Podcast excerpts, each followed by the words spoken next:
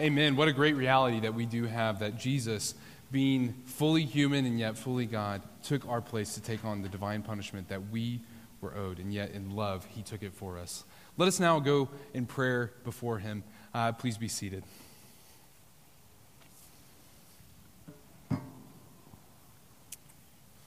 Please bow with me. Father, as we think about the words of the song that we just sang, that grace is ours. Lord, I pray that this church would just soak in that for a moment, that we would realize the amazing gift that you have given us in Jesus Christ, that where we deserve punishment and condemnation, you have given us grace. Oh, sweet grace, what marvelous grace we have. And Lord, I pray that we would never take that grace for granted. And Lord, it's because of your word that we can know who you are and what grace is and how that very characteristic flows out of you. And Lord, it's hard not to think about on a day like today, 505 years ago, of Martin Luther nailing the 95 Theses to the door because of that very realization that grace was his through Christ alone. And so, Lord, we want to just simply praise you this morning for the things that were discovered and rooted out of your word in light of the Reformation. Father, we praise you because we just need Scripture alone all we need is found in your word for life and for salvation. We can look to your word, your special revelation to us, so that we might know what we can do and who we can place our trust in for salvation. And as we think about who we can put our trust in for salvation, we praise you for Christ alone. There's nothing that we need to do, there's nothing that we need to accomplish, but yet in Christ alone, He has done everything for us. He has lived a life we could not live. He died a death we deserved. He is raised back to life, sitting at your hand now, God. And if we place our trust in that, we are yours. God, what a great thing that Christ alone is. That we don't have to come to you with a sacrifice, with a ritual, with anything, but we can come boasting in Him and Him alone. And Lord, we pray that for this church, that would be the case as well, that we boast only in Christ and Christ alone. Father, we praise you for faith alone because we are justified by faith alone.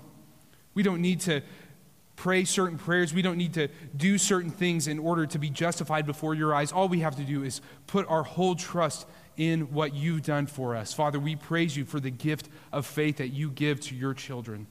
Lord, we pray that we would exercise that faith greatly in this church.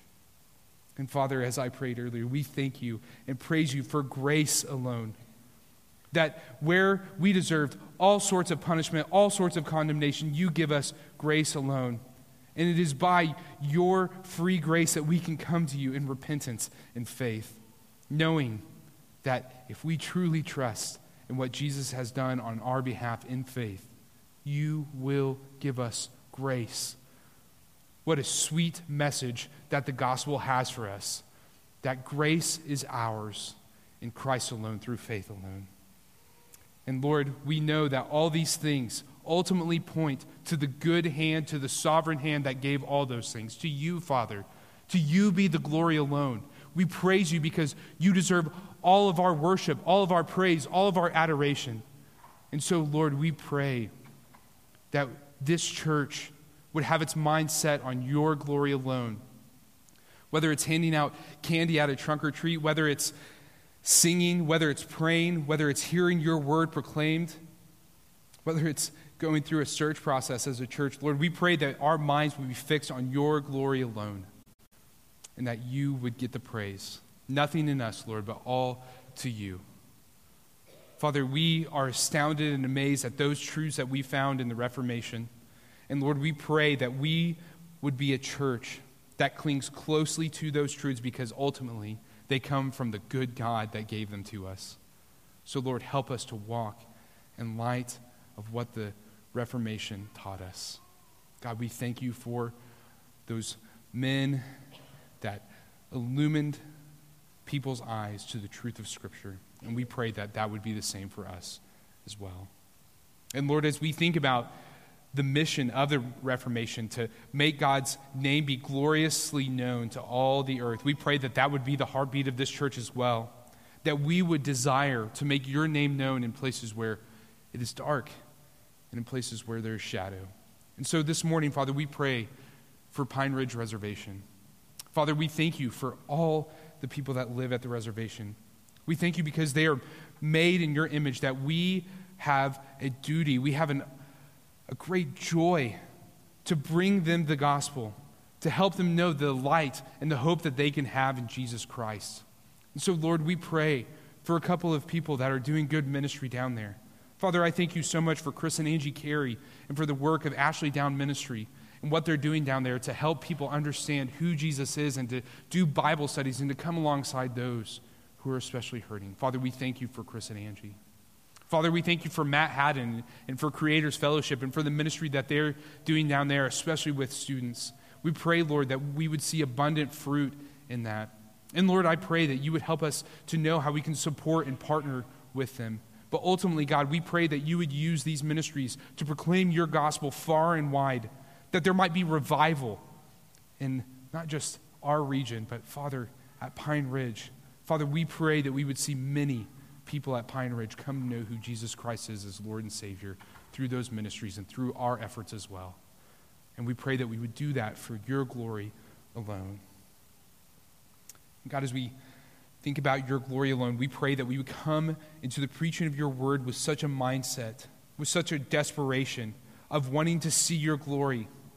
Father, I'm so reminded every time that we hear the word preached, it's like when Moses longed and was desperate to see God's glory.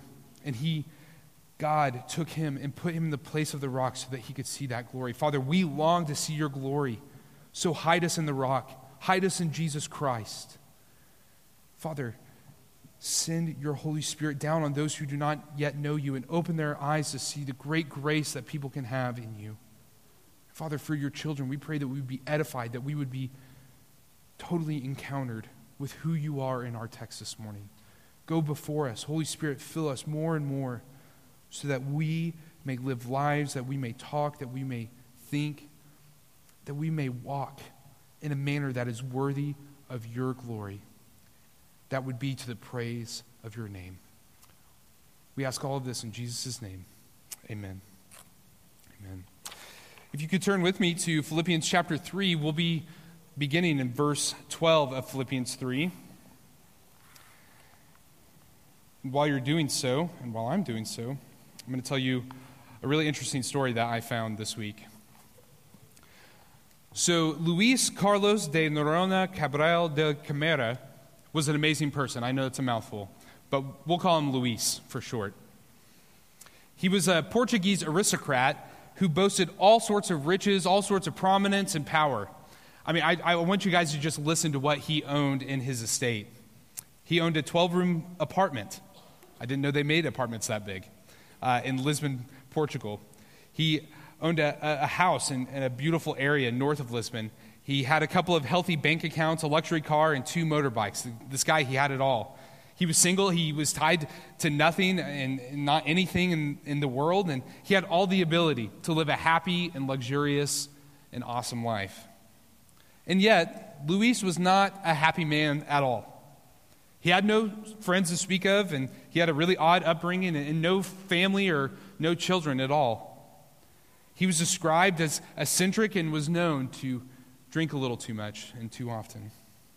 He died in 2007 alone with no real legacy to leave behind. Except upon his death, Luis's attorney contacted 70 people to divvy out his estate. Now, I'm sure you're wondering with what I just listed, how does that divide up into 70 equal pieces? But let me just go on and tell you kind of what else happened. These 70 people were all completely random and totally unrelated to Luis. And he actually picked them out out of a Lisbon phone book.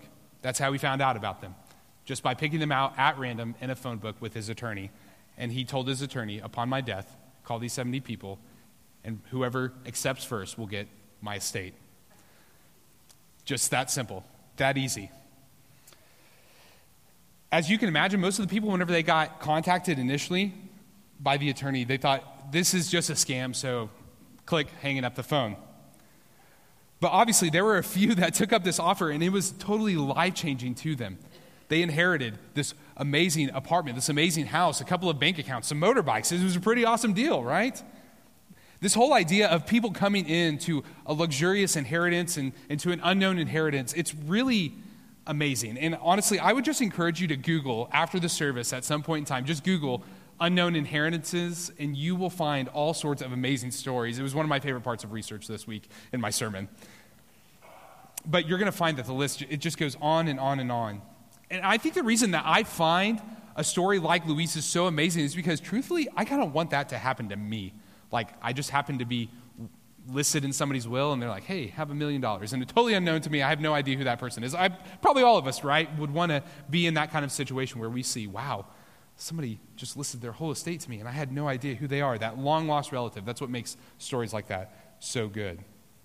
It would be incredible, ultimately, to end up possessing something that I had no idea I would eventually take ownership of. Well, this morning in our text in Philippians 3, we're going to learn that actually in Christ, we have a sure and known inheritance of sorts that Jesus has for us. And all we have to do is take hold of that inheritance.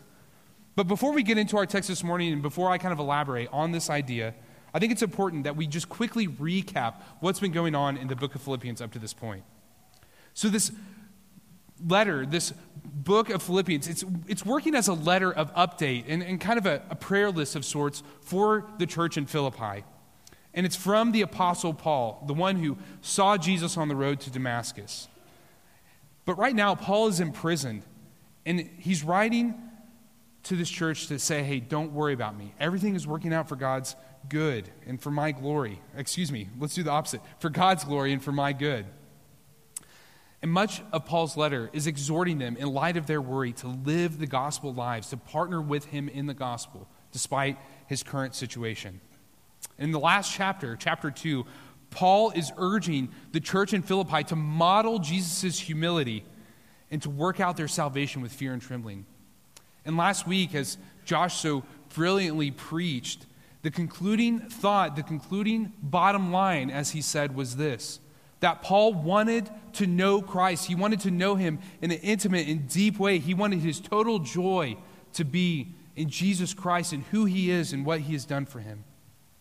And as Paul talks about knowing Christ, as he reflects on this, he thinks of any righteousness that would be of his own, and, and then he says, That's all trash now.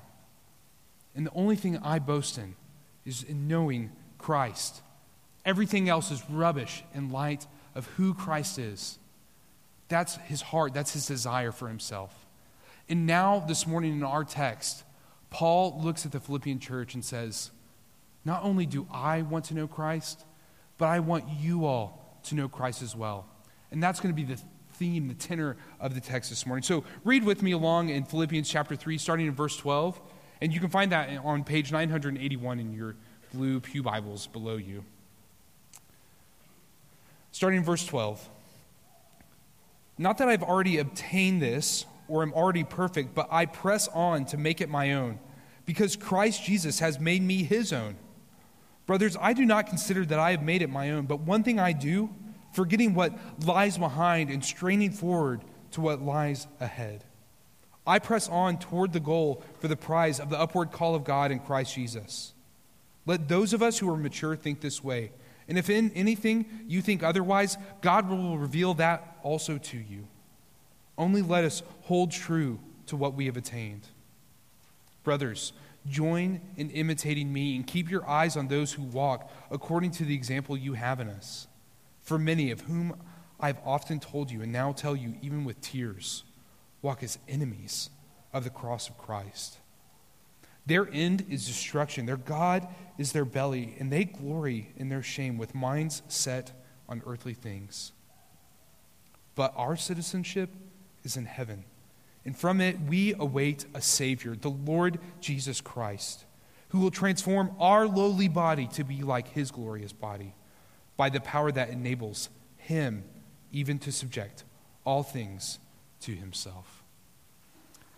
I think this text is amazing. The main idea of this text is this, and you should see that on the top of your handout. Obtain your kingdom citizenship because Jesus has already attained you. A friend of mine, whenever I was texting him about this main idea, he said, Hey, I think it'd be better if you would have said, Obtain your kingdom citizenship because Jesus already owns you.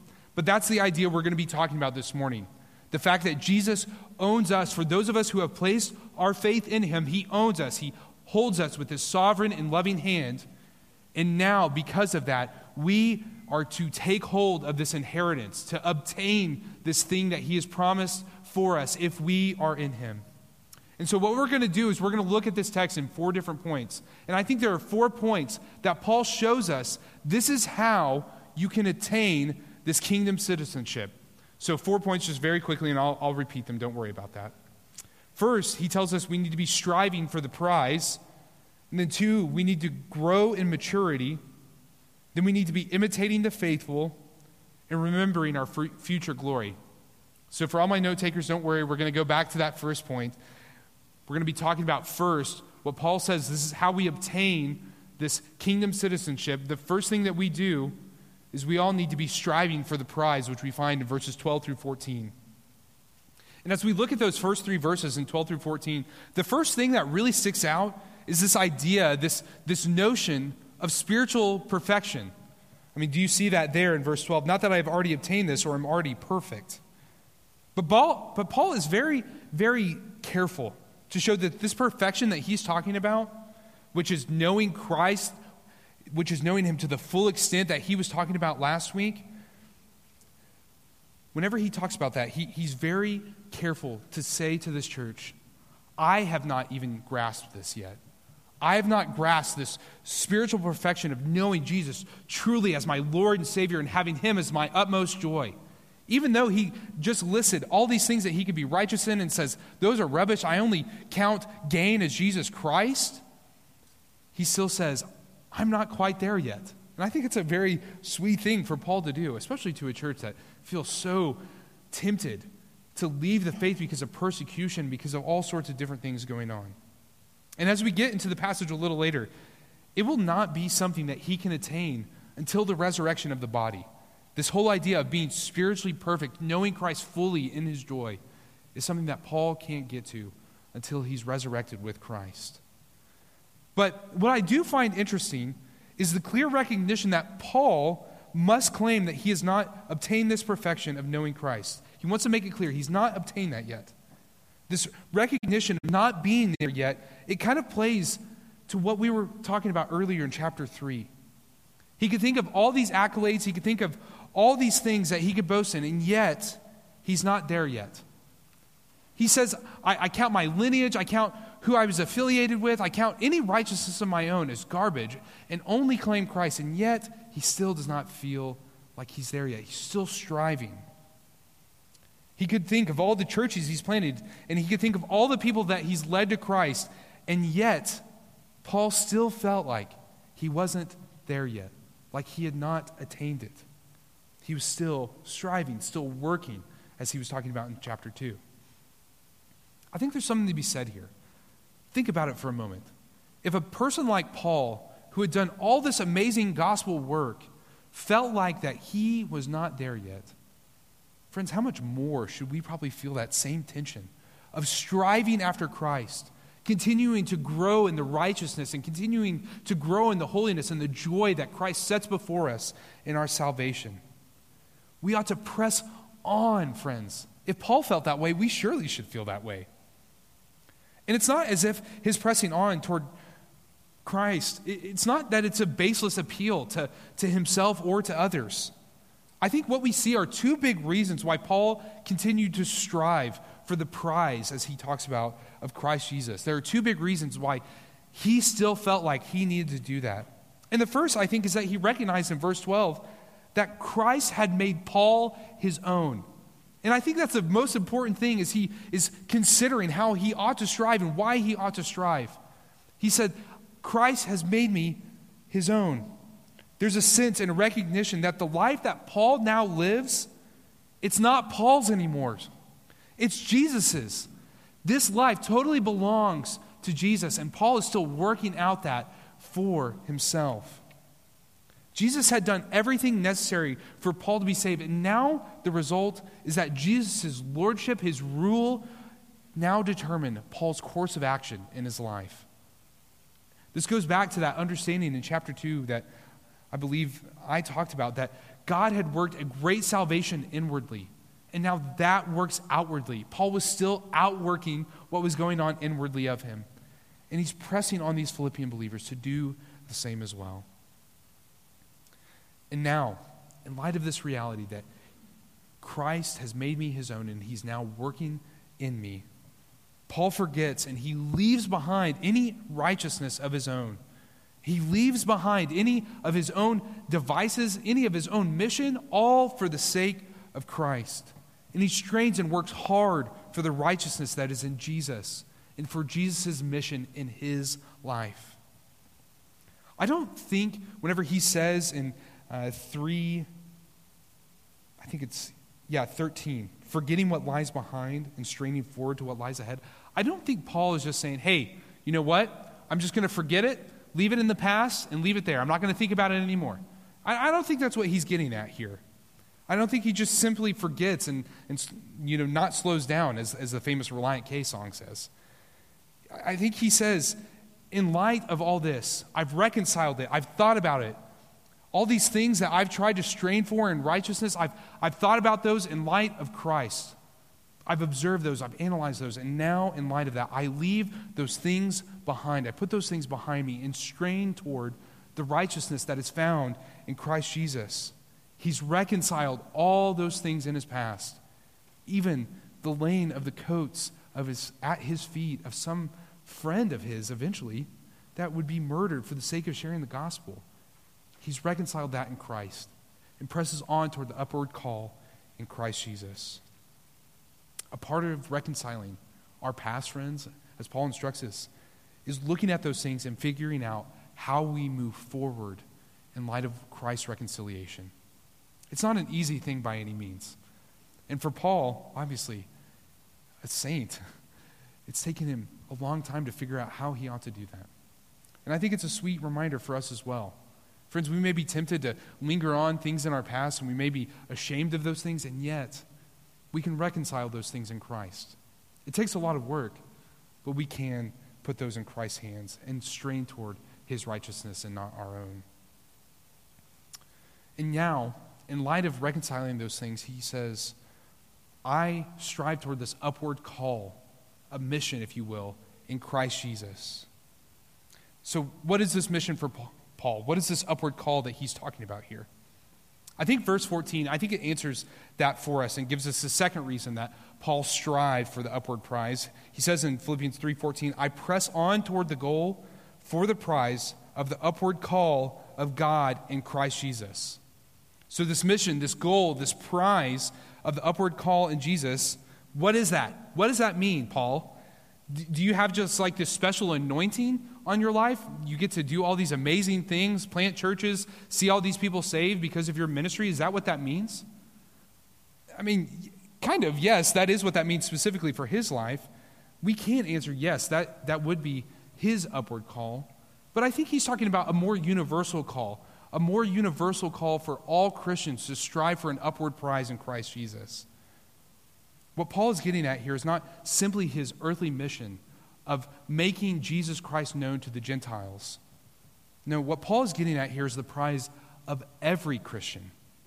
It's the prize of finally becoming like Christ. It's righteousness that is truly and rooted in Christ. The prize of the culmination of his pressing on. The prize of knowing that he's given all his effort, all of his might toward this end goal and then finally attaining it. It's a prize that all Christians are called to, a striving after knowing Christ, knowing Him fully. The prize, brothers and sisters, for us, then, is knowing Christ in eternity, experiencing Him in our perfection whenever He glorifies us I think the best way to kind of understand what Paul is getting at here, because I can tell that this is a little bit of a how do we reconcile like doing this in the present and yet that being a future reality? I think the best way that we can reconcile this is, is thinking about uh, the illusion here that he's making, this striving, this running after, like a marathon runner. And obviously, I'm not a runner by any means of the sort, but I think this is the idea that Paul is getting at here. It, it's, it's this idea of striving toward the end goal. For many marathon runners, the last few miles of a marathon apparently is the hardest thing that they do. How many people have ran a marathon in here? Anybody? Yeah. I, for those of you that have ran one, I'm assuming that the last few miles were the hardest. I don't know. I've never ran one. You could pray maybe that I do someday. But uh, I'm not going to make any plans on it yet. But what I've heard is that for those marathon runners, those last two or three miles are really difficult. They see the finish line, they're straining after it, and it just feels step after step after step. They feel the physical and emotional fatigue of what's going on. And then that's where the recognition of, like, oh, my legs really do hurt. This race is getting really hard to run. You see the finish line, and yet your physical capacities begin to wear down. And like the marathon runner that Paul is alluding to here, Paul is urging the church in Philippi to strain, to press on, to strive for the prize despite the physical ailment, despite the persecution, despite all the things that are going on. Strive, strain after that prize, which is knowing Christ fully in the resurrection. He wants them to finish because he knows that the prize at the end of it all is perfect unity with God. And that's what he himself is pressing on to, and that's what he's exhorting this church to press on to as well. And so, in light of that prize of being in perfect unity with God, Paul gives them some very straightforward and practical training tips on how to do this. And he begins by telling them the second point of our sermon today, which is they need to be growing in maturity. The first way that they strive toward that prize, the way they get there, is by growing in maturity, which I think we find in verses 15 through 16. Paul says in verse 15, Let those of us who are mature think this way. And if in anything you think otherwise, God will reveal that also to you. I'm going to read that again and kind of let this soak in on you for a moment. Let those of us who are mature think this way. And if in anything you think otherwise, God will reveal that also to you. Truthfully, I, I think if we read that verse out of context and in, honestly in context as well, I think it's a really humorous verse. Because Paul is basically saying this the way that we grow in maturity and the way that we recognize that we need to grow in maturity is by recognizing that we're not fully mature. All of us are immature at some level. And if you think that you're immature in some area of your life, don't worry. God will reveal that to you and make sure that you know you are immature about it. God is in the business of maturing his children and wants to make sure that you know hey, if there's a short point in your faith, in your walk, he's going to point that out to you. I think it's a really funny thing. The first recognition is that we aren't mature, and yet, if we know that we're not mature, Christ will point that out, and he'll make sure that we grow in that area. I think we can glean two applications from Paul in these first two verses, excuse me, in verses 15 and 16. I think the first is that a mark of maturity is a recognition that you're not there yet. I want to say that one more time. A mark of maturity is realizing and not being proud of the fact that you're not there yet. I think we all need to hear this. We are not there yet. And if any of us think otherwise, I've got some news for you here in a minute. Verse 15 obviously plays into what Paul has been getting at with himself in verses 12 and 13. Paul is not yet perfect in knowing Jesus to the full extent that he wants to know him. And so he needs to strive for that. He needs to grow in maturity. And his striving his desire to know Christ more and more and to experience him fully, this is a sign of maturity. So Paul tells all in the church in Philippi to be the same as him and to continue to strive in knowing Christ to signify their maturity in Christ.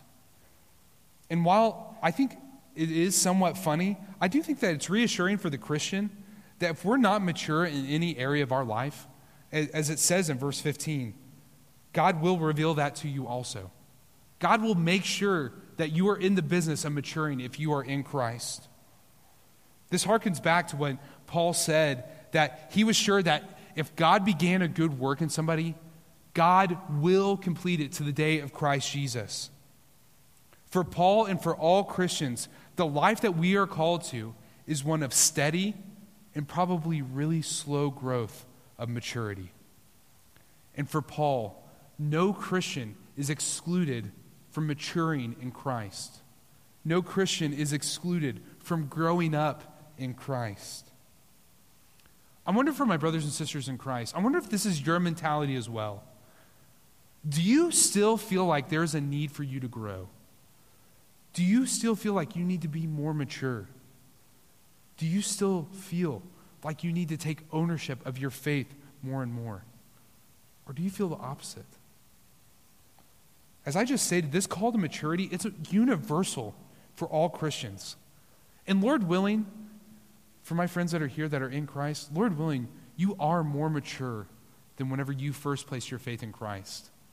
Lord willing, we'll get to see Audrey Bates in 20 years and see how she's matured in Christ after making this public declaration of faith in Christ. Lord willing, we'll see that maturity happen. And Lord willing, that's happened in your life as well. Whether you're 8 or 80, the call is to mature in Christ, to strive for the upward prize by growing in grace in Him. And I think Paul may be alluding to a real danger in thinking that you have arrived in full maturity in Jesus before you're with Him in eternity. I think he's really careful to make that known. You will never be fully mature in Christ until you are with Him in eternity. And I'm sure we can all think back or think of now of how foolish we were whenever we were younger. And maybe for some of you, younger people in the crowd, this, this uh, illustration may lose its uh, punch on you. But for those of us that are over 18, you can probably remember a time when you were really foolish whenever you were really young. We thought we knew everything and, and we needed no instruction or no help. We need no growth whenever we are teenagers, right? And, and we may actually know some adults like that now, and they're really annoying that think, oh, I don't need to grow, I don't need to grow up at all. But anyway, this call to remember that we're not there yet, it reminds me of a time in my life when my dad told me at an Oklahoma State football game, he said, Hey, we're walking to the stadium, and I see these two cones, and they've got a chain running across them. And like any good 11 year old, I'm going to hurdle that thing, right? I'm, I'm, like five foot three. I probably weigh like 160 pounds. I was a little tub uh, of lard at that point in time. And I look at that chain, and I'm like, I'm totally going to clear it. So I let go of my dad's hand. I say I was in fifth grade. I don't know what age I was. But I remember my dad distinctly warning me do not jump over that chain. Whatever, man. And I'm running, I'm after it. And I get that chain, oh, catches my back foot. And I scrape my hands, I scrape my knees. And not to my father's surprise, I, I failed and ended up being in a lot of pain and crying and doing all the things that a kid would do after he scrapes his knees and hands. In many ways, that mentality that I had as a fifth grader or whatever age I was, I think that's the kind of mentality that Paul wants all Christians to avoid. A belief that feeling like we're there, that we can clear the hurdle. Friends, it's good news to know this. You have not arrived in full maturity. You've not arrived in full maturity yet in Christ. And there's always a need to grow in Christ. That is good news for us now and today. And much like my father gently lifting me up and telling me it was going to be okay. He never even said, I told you so, which I credit for him doing that. But just like my father gently lifting me from the ground and helping me clean my hands and knees because of my immaturity, your heavenly Father will make sure you grow into the image of his Son. Your heavenly Father cares about your maturity, and he will make sure that you mature in his Son. That is sweet, sweet news for the believer. I think the other application that we see is that we become more mature, we become more mature by holding fast to what we've already attained. I think Paul is simply saying here in verse 16 to believers that we will grow in Christ as we hold true and are obedient to the gospel message that has been given to us by God. The more that we hold and cherish onto the gospel, friends, the more that that maturity is going to get worked out of us in his grace. As Josh Brown mentioned last week, one of the ways that we know Jesus more is by hearing the gospel over and over again. He compared it by saying that hearing the gospel over and over again is like oxygen. We need it all the time. And it's not surprising then that Paul calls them to hold true or to hold fast and becoming more conformed to the gospel as they seek to be mature In order to live, in order to grow, you need to breathe in and out. You need to the gospel all the time. We hold fast to the truth of who Christ is and what he's done. And while there are other many resources to help you mature, like good books, fellowships, small groups, accountability partners, and so on and so forth, there's a lot of good things that can help you mature. The one thing that you will need to make sure that all those things are rooted in is the gospel. Friends, our ability to be swayed by different arguments and the desires of our hearts is so strong. And the way that we combat that is by holding true to the gospel. We, we hold on to those things by saying, we believe in this, and all of our other relationships, all those other resources, they are grounded in the gospel first and foremost. As we feel like we are about to pull away in any way from not maturing, we mature and we grow by nestling up and holding on to the message that gave us salvation in the first place. We know the gospel, we cling to it week after week. And this will help us obtain what Christ has already given us by knowing and clinging, holding true to the truth of who Jesus is in our lives. Another way that we can grow in this maturity that helps us know Christ is by watching others who are doing it better than us, which leads us to our third point imitating the faithful.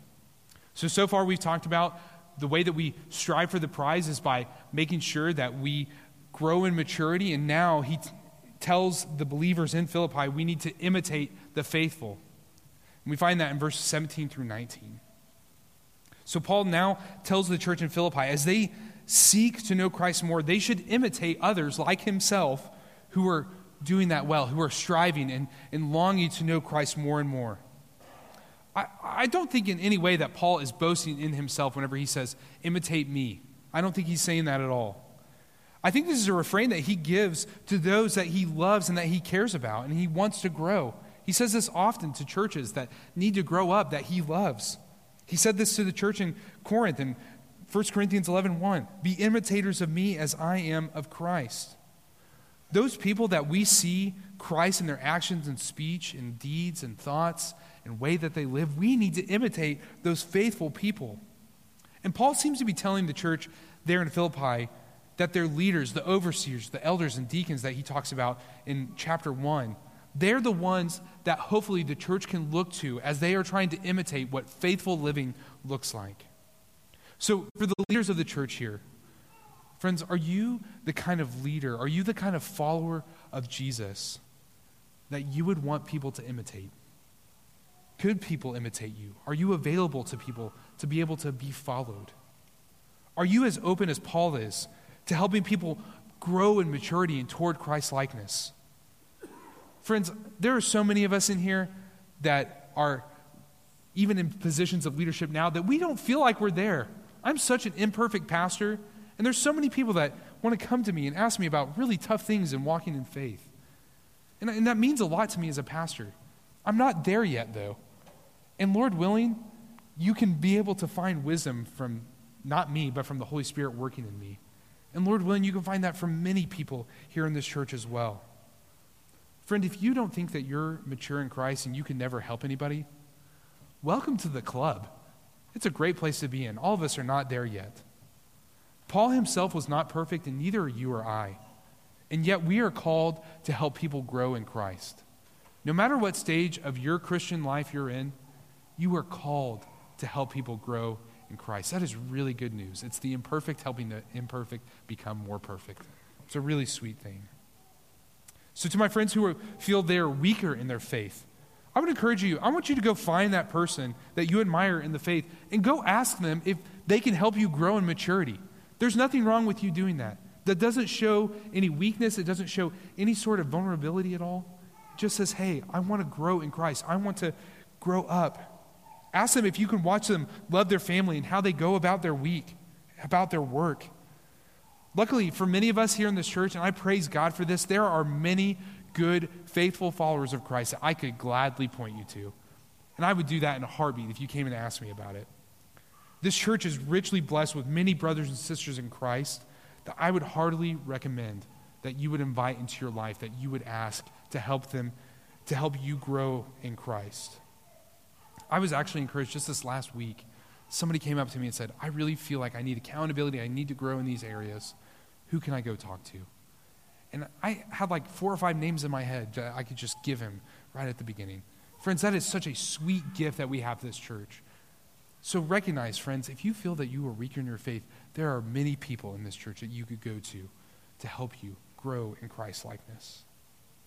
I want you to notice, though, that as Paul urges us to obtain and to take hold of what Christ has given us, yes, he wants us to follow or to imitate the faithful, but he also wants us to consider and to remember the unfaithful as well. Read with me in, in verses 18 to 19 very quickly. So he says, Join in imitating me and keep your eyes on those who walk according to the example you have in us. Verse 18 For many of whom I have often told you and now tell you, even with tears, walk as enemies of the cross of Christ.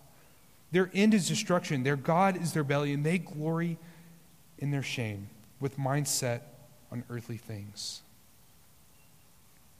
Now, within the context of this passage, it, it's difficult to pinpoint exactly who he's talking about here. Is he talking about the dogs that he was talking about earlier in chapter 3? Is he talking about the people that were persecuting him in, in chapter 1. I, I don't think it's that at all. But I, I think most commentators believe that this group of people that he describes here in these verses are, are, are people not within the community of Philippi. They're not in that immediate context, but they're elsewhere who are no longer walking with the Lord. There are those that Paul knew outside of the community of Philippi that were once walking faithfully with the Lord, and for whatever reason now, they're not. And perhaps maybe he is talking about people who profess Jesus as Lord within that community of Philippi, but their manner of living, it communicates the total opposite thing that Jesus is not their Lord. In either situation, Paul calls these kind of people to, he calls these kind of people that are no longer faithful and who are ultimately displaying an opposite response to what Christ has done for them, he calls them enemies of the cross. And Paul has told the church in Philippi before and is reminding them again to remember those individuals, to look out for them. And don't follow their example, and instead follow the example of those who have remained faithful to the call of God despite what's going on in their lives. Despite the instruction to imitate those who are faithful, the warning about those who are now enemies of the cross, it's really sobering. I feel like up to this point in the passage, it's really nice and good instruction, and then all of a sudden, watch out for people that are no longer walking with Christ. It Kind of punches the air out of your stomach. Paul is grieved to tears as he makes mention of them to the church in Philippi. And I'm sure for many of us, when we read verses like this and are reminded of some we may know and the path that they're choosing, even though they claim that Jesus is their Lord and Savior, and that ultimately leads to destruction, as it says in verse 19. We feel that same grief. We feel that same sober reality of knowing people who claim to be walking with Christ and yet are doing the opposite thing, or people that once were zealous for Christ and don't seem to have a relationship with Him at all. It's a sobering thing to think about. We are grieved by that. And rightfully so. It's a horrendous thing to watch a person who you believe to be a, devoter, a devoted follower of Jesus instead follow their own mind and their own desires that are set on earthly things. It is a sobering and horrific thing to watch. And it's even more scary, I think, to watch them sway others into their way of living. It's not just that they go on their own way, it's that, hey, come with me. That is terrifying. Members of South Canyon Baptist Church, we must be on the lookout for one another. I don't think Paul gave this warning just to blanket put it out there. Just remember that those people, remember those people. That's not what he's saying at all. I think he's saying be on the lookout for one another. Imitate the faithful and make sure that you are looking out for those who may be getting swayed by the same kind of living the same kind of mentality as he described in verses 18 and 19. We can all easily slip into this kind of living, this kind of living that Paul speaks of here. It's not an unloving thing to turn to your brother and sister in Christ and to warn them and to admonish them to make sure that they follow Christ, to keep their eyes on Christ. It's not an unloving thing. Warn them. Tell them that you love them. Tell them in truth. Tell them in gentleness. Tell them in grace to watch out for their living And then come alongside of them. Don't just tell them, but come alongside of them and say, Let me help you walk with Christ as I try to imperfectly do that as well.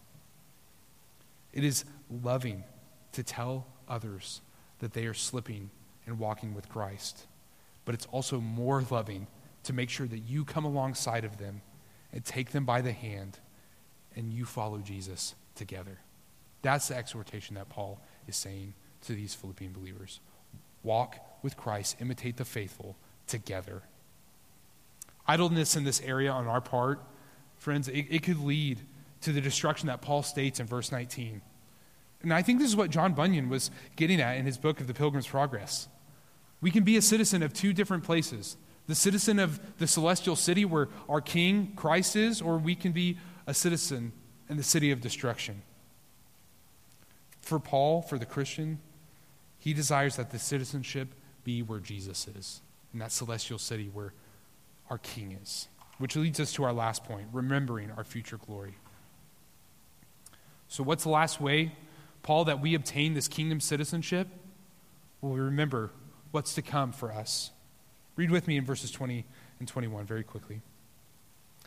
But our citizenship is in heaven, and from it we await a Savior, the Lord Jesus Christ, who will transform our lowly body to be like his glorious body by the power that enables him even to subject all things to himself.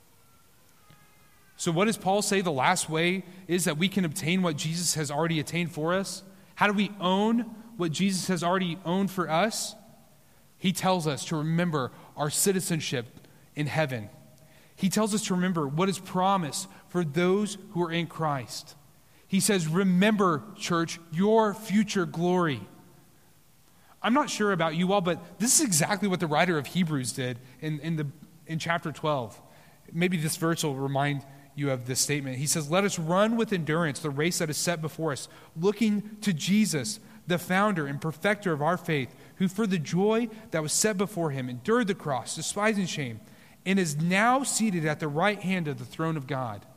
For the writer of Hebrews and for Paul, the best way to obtain that inheritance that is so sure for the Christian is to look at Christ and to remember where he's seated and to know that you will one day be with him there one of the strongest ways we can endure to endure to obtain what we have owned in Christ Jesus is to remember Christ. It's to remember that this earth, this place, this shell that we are in right now, it's a passing thing.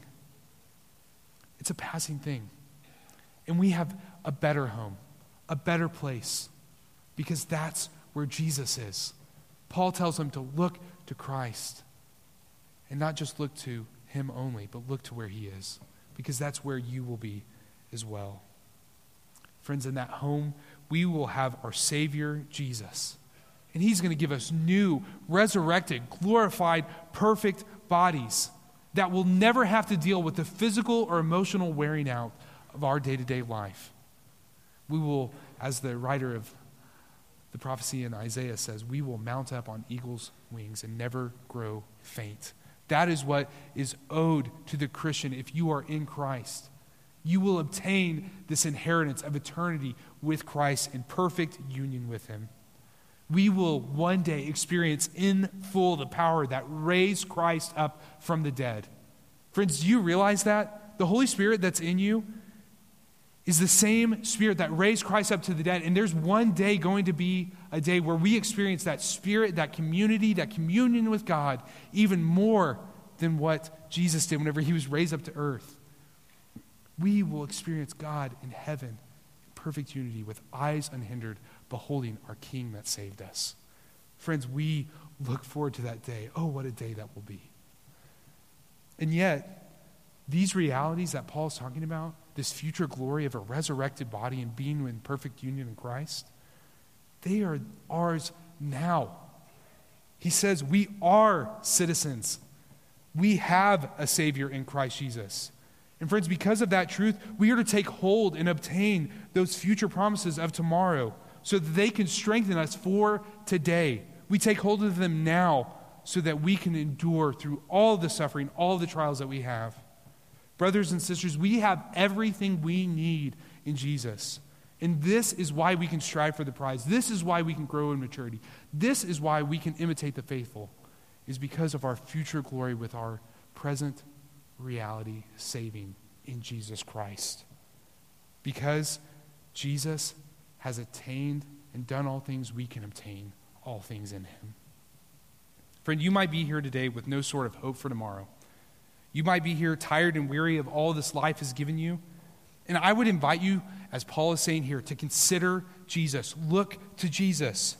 He lived the life that you cannot live. He died the death that you deserved and is raised back to life, sitting at the right hand of the Father. And He invites you now to come to Him in faith and to take hold of the future promise of perfect union with Him in eternity.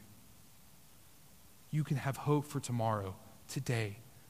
Why would you not come to Him?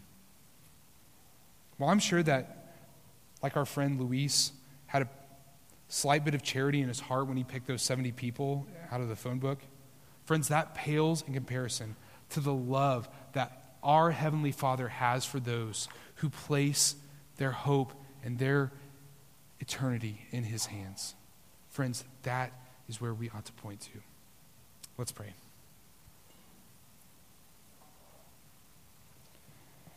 God, we thank you so much for our sure hope. And Lord, we recognize that there is no earthly inheritance, no earthly thing that will ever compare to who you are. So, Lord, help us to strive for that future. Help us to grow in maturity. Help us to imitate others and help us to be people that would be imitated as we grow in Christ. And ultimately, Father, help us to fix our eyes on Jesus so that we might obtain the inheritance as kingdom citizens. We ask this all in Jesus' name. Amen.